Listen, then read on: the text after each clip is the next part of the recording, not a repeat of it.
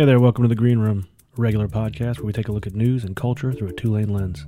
I'm Ryan Rivette, and I'll be your host for this episode as we take a closer look at the stock market. If you have any money in the market, January probably feels like the worst roller coaster ever. Lots of downs with very few ups to get rid of that uncomfortable pit in your stomach. In short, it's been a brutal month. In fact, it's been the worst January in history.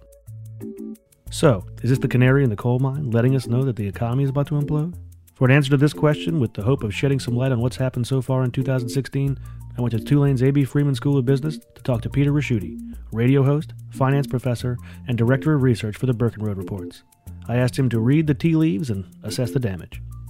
It's funny, there's a thing called the January effect, and, so, and where it goes is that so goes January, so goes the rest of the year, um, which I guess mathematically sort of makes, makes sense. But this is the worst start we've had um, in, in really in, in recent history. Uh, we're down about 15, 20% of the market. And I think the thing that surprises people is that those are the averages.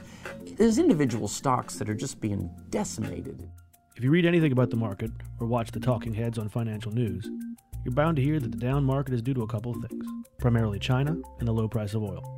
The slowing growth of the Chinese economy is sending ripples across the globe, and Ricchiuti says that this is due, in part, to unreasonable expectations.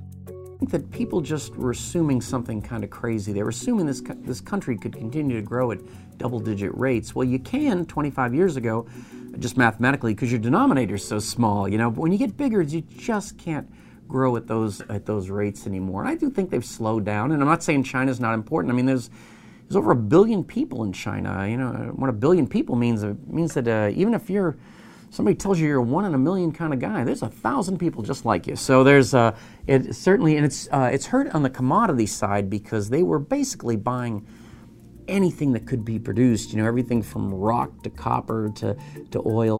And while the growth in China is slowing down, it's still around seven percent, which Ricchiuti says is nothing to scoff at, especially considering the U.S. economic growth is hovering somewhere around two and a half percent.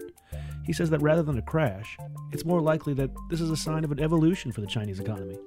And they're also entering a different phase of their growth. The early phase, when you when you sort of invent an economy, is a lot of building and construction, and, and now they're moving towards the consumer side to actually have their people, uh, um, you know, as as real real consumers because they have some money. So that's a you need a different set of um, uh, of assets. You don't need a ton of coal and copper anymore. So yeah.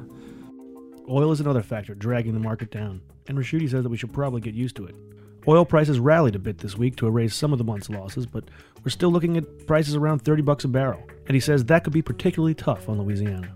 Uh, the oil stocks themselves and Louisiana uh, is a very different story. You know, I have the radio show out to lunch in New Orleans, but I also have one in Lafayette, and I make a point of I drive 10 to Lafayette, which you don't see anything, but it's pretty quick, and I come home on 90, and you sort of see the just the the, the, guts of the oil business just falling apart out there. And a lot of these companies have debt, and, and one of the reasons they have debt is is they're public companies, and Wall Street pays for growth. And I think Wall Street's it's been a disservice to be a public company because they've been throwing money at these companies.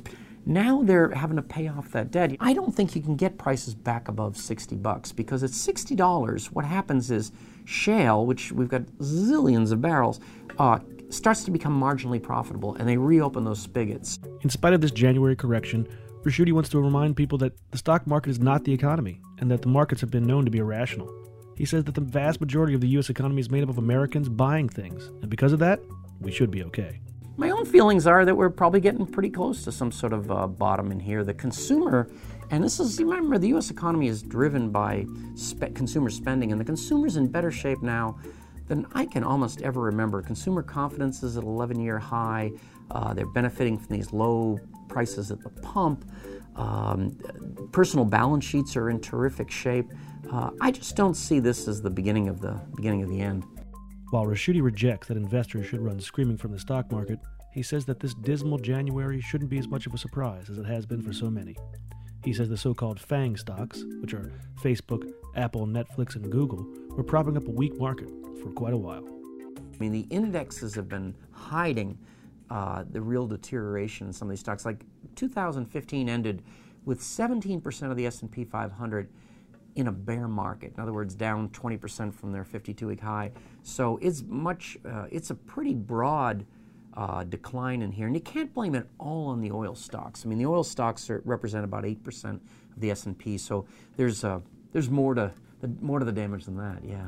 Even if he admits the damage, Ricchiuti says that he sees the light at the end of the tunnel, and he also sees the potential to make some money going forward. I think uh, I think I'd be surprised if the, the market doesn't end up, uh, you know, flat up for the uh, for the rest of the year. I, low interest rates and low fuel prices for a long period of time. That's about the best recipe for an improving economy you could you could get. Uh, you know, we talked to a lot of money managers, and they seem to be um, setting themselves up to find some real opportunities. I think if I had uh, you know, $100,000, I, I might be putting 10,000 of it to work now. And, you know, if we go down further, add another $10,000. So nobody really knows. Uh, these talking heads supposedly do on CNBC and such, but uh, uh, nobody really knows where the bottom is. I think is uh, it's going to be another record year for uh, mergers and acquisitions. So, uh, and also, um, I'd like to point out from the business school, um, at least what I see anecdotally, is um, businesses seem to be hiring our students. So um, that's that's a pretty good indicator right there. That certainly seems like a pretty good sign to me. Well, that's our show. Special thanks to Peter Ricchiuti for sitting down and quelling some of our panic. We hope you enjoyed our show, and you can comment down below or send us an email to newwave at tulane.edu. If you did like the show, you can check us out on SoundCloud or subscribe to the podcast on iTunes. That will give you access to all of our old shows and everything we've got coming up in the future. Thanks for listening, and we hope you join us next time in the Green Room.